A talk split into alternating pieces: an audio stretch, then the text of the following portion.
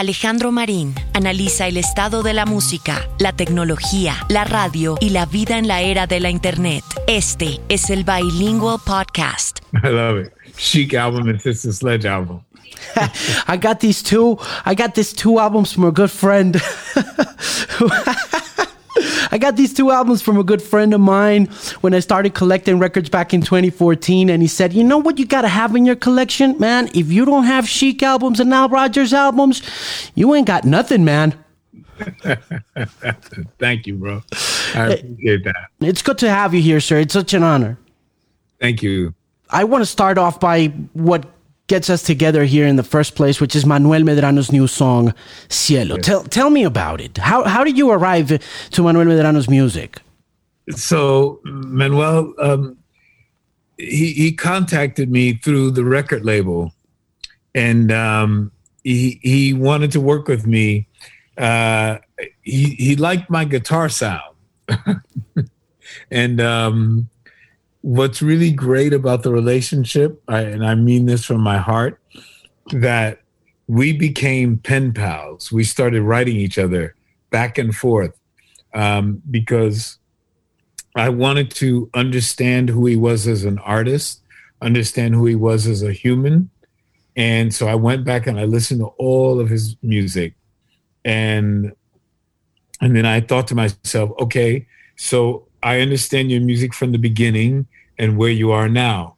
How do we now go maybe there? And but you have to do this respectfully because you don't know who they are yet. So we kept writing back and forth, and I'd say, Manuel, I have this version, that version, this this version, and I use the word hardcore. So I have hardcore, you know, one, two, and three. What do you like the best? And I'll do that. If he, I knew if he chose hardcore one, that meant that I went too far. He said, our very first conversation, he says, make it more hardcore. Wow. It- how long does this process take for you as a collaborator of, of young uh, emerging talent and musicians? it's different every time. Um, with with me and Avicii, the very first time we met, like that, ten minutes, and it was off and running. Um, same thing with Sam Smith, ten minutes. He was sitting in the corner like this. Hey, it's my friend Sam Smith. You know, ten minutes. Um, sometimes it takes longer. David Bowie, we had to get to know each other and go around and visit museums. Um, you, you know, it's it's different every time. And in the case of Manuel, what captivated you the most? His quality of his sound. That that that was cool. Is that you, you see?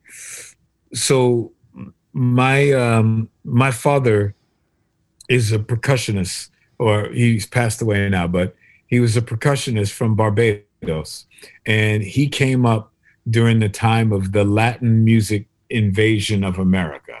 So all of a sudden, it was music like um, uh, samba, rumba, um, uh, merengue, whatever, whatever, all the different styles from all the different countries, from the islands, from South America, all the way from Argentina, tango, everything. So he learned to play every different style. So when I got older, because I was around my father and, and the music he played, uh, I played with a lot of Latin artists in New York. I mean, New York, I mean, come on, Puerto Rico is like the sixth borough of New York. It's like Manhattan, Bronx, Queens, Staten Island, Puerto Rico. Um, um, so the uh, the salsa music that was coming from Puerto Rico, and plus, you know, some of my family is from uh, a place in Puerto Rico called uh, Rio Piedras, and um, so it, it was sort of in my blood to do music with Latin artists, and um, it, it so I, I'm I'm familiar with the different types of sounds. So people who have the smooth vocalists, you know, the balladeers. Um, some people who are the the more exciting kind of singers. But when I heard, you know, Manuel's sort of very smooth sound, it was like, oh, okay, I could dig that. Let me let me see if I can make that. into something different. Like we have a, he had an idea of who I was. Now I listen to his music. So I had an idea of who he was. And then we tried to put it together. Where do you see this song uh, in the near future? When you collaborate with another artist, do you have an expectations uh, an expectation as to where it's headed in terms of success or?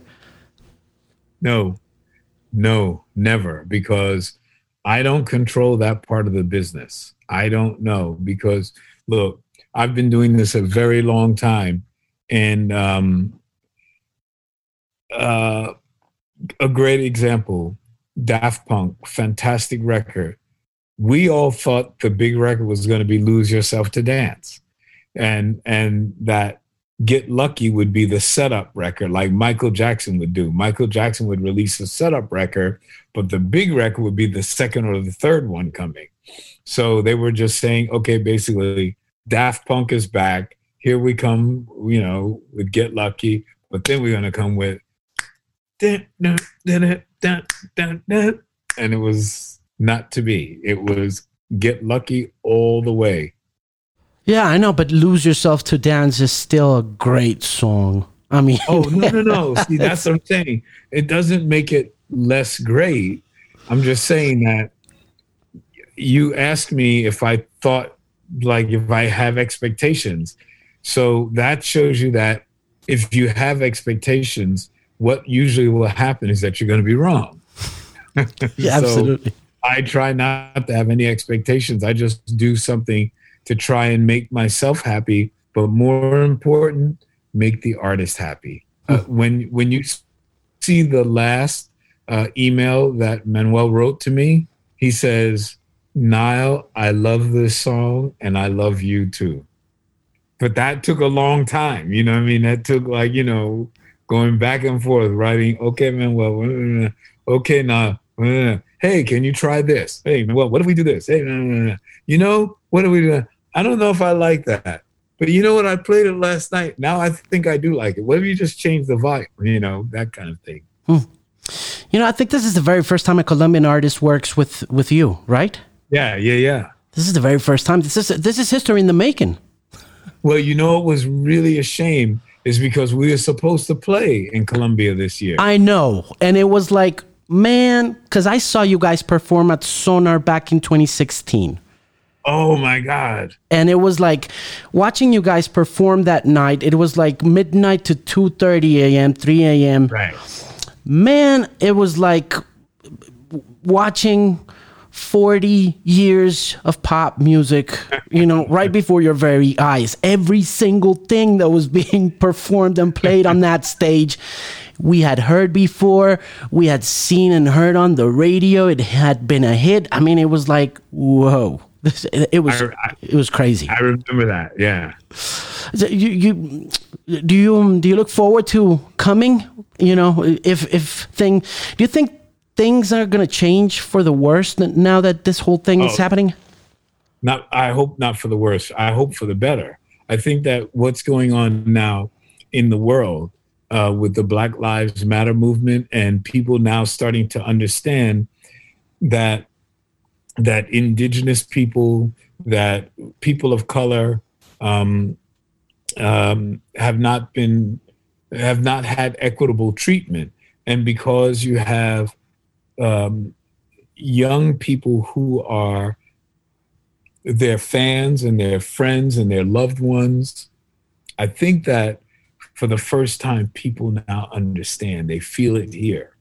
And you, you know, the last journalist I was talking to, he was asking me, uh, do I think, uh, you know, music uh, sung in Spanish uh, is going to continue to grow around the world. And I says, of course it is, because now people are listening to the soul.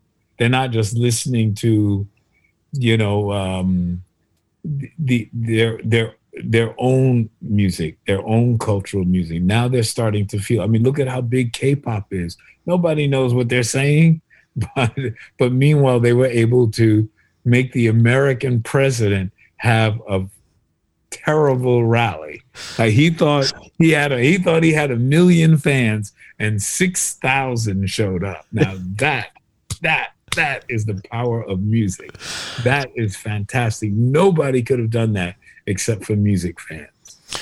Back in the 70s, when you started, uh, things were also uh, rough. Uh, the environment, the social, uh, the the civil rights movement was just you know getting kick started.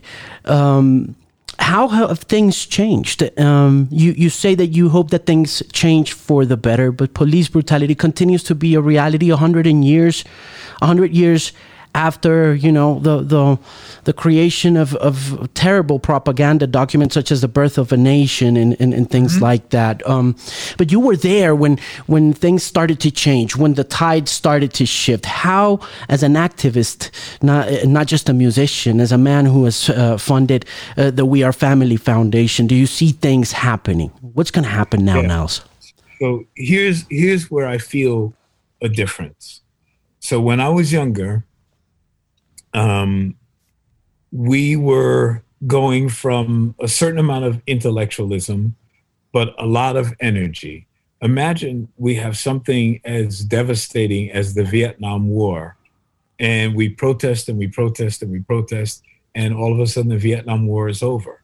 We felt victorious. We felt like, oh my God, the sound of our voices were heard, and we sort of then took our foot off the gas right, we started to celebrate, which is in a strange way what the disco movement was about, because disco was celebrating the women's movement, the gay rights movement, the you know black liberation movement. Everything sort of converged together, and I think the thing that really tied us together was the Vietnam War, because things people from all different walks of life were all being drafted to go serve in Vietnam. Of course, uh, uh, people of color and poor people disproportionately, but still we all felt it together. When we celebrated, we took our eye off the ball, if you say. You know, we we thought that something big had been accomplished, and we thought that it was something that was lasting. But what had happened is that we hadn't captured the hearts, minds, and souls of the entire nation. It was just a sort of movement of young people that we got the right to vote. And so now all of a sudden we were excited about that. But if you noticed in the last few elections, more people were voting for television shows for like people singing than they were voting for the president. It was crazy. Um, but I think now when people see that that uh, even the American government is very ineffective and can be manipulated. That if K pop fans can manipulate a president's rally, um, that uh, I think that that shows that the people need to have a voice and the people can exercise their voices. If they can exercise their voices at a rally and not show up, they can exercise their voices and show up, the exact opposite what I think that that's going to be so powerful. Once we start understanding, we need to show up for everything, not just the presidential election. We need to show up for the elections that govern our neighborhoods. Because if we start voting for people who are in our neighborhoods, they're not going to kill you. That's going to be your friend. It's going to be your uncle, your best friend's father. That's going to be policing your your territory. They're going to be people who know you. You know, right now you have people who are total strangers coming in and seeing people that they don't know, they don't feel in their heart uh, a closeness towards them. They go in there with the training that this person is dangerous and can kill me.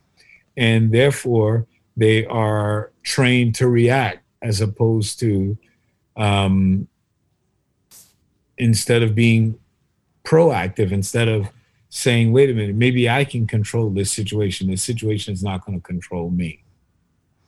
Well, let's look forward to a better future. And I think that when it comes to the past and what you've done for music, uh, even though you are an activist at heart, you've been an activist all your life, I think. And I was uh, thinking a little bit about uh, the impact that your music has had over the course of 40 years, that collaboration has been at the core of your musicianship at a time when the 70s were so focused on rock acts and the cult of personality that came along and that came with it. You managed to, you know, get musicians together through and through. You know, you got Madonna, you got David Bowie. You you you had an impact on our rock en español movement. You know, I remember back in this in the eighties, musicians such as Carlos Alomar from Puerto Rico, who who yeah. who, who, was who was really following your footsteps and gave us a oh, lot. I was following his footsteps. oh man, Carlos was first. wow. Okay. Yeah, that's right. Because he was, you know, I don't really know, but I, but, but what I Young American and his wife sang on every Chic record. Ah, got you. Yes.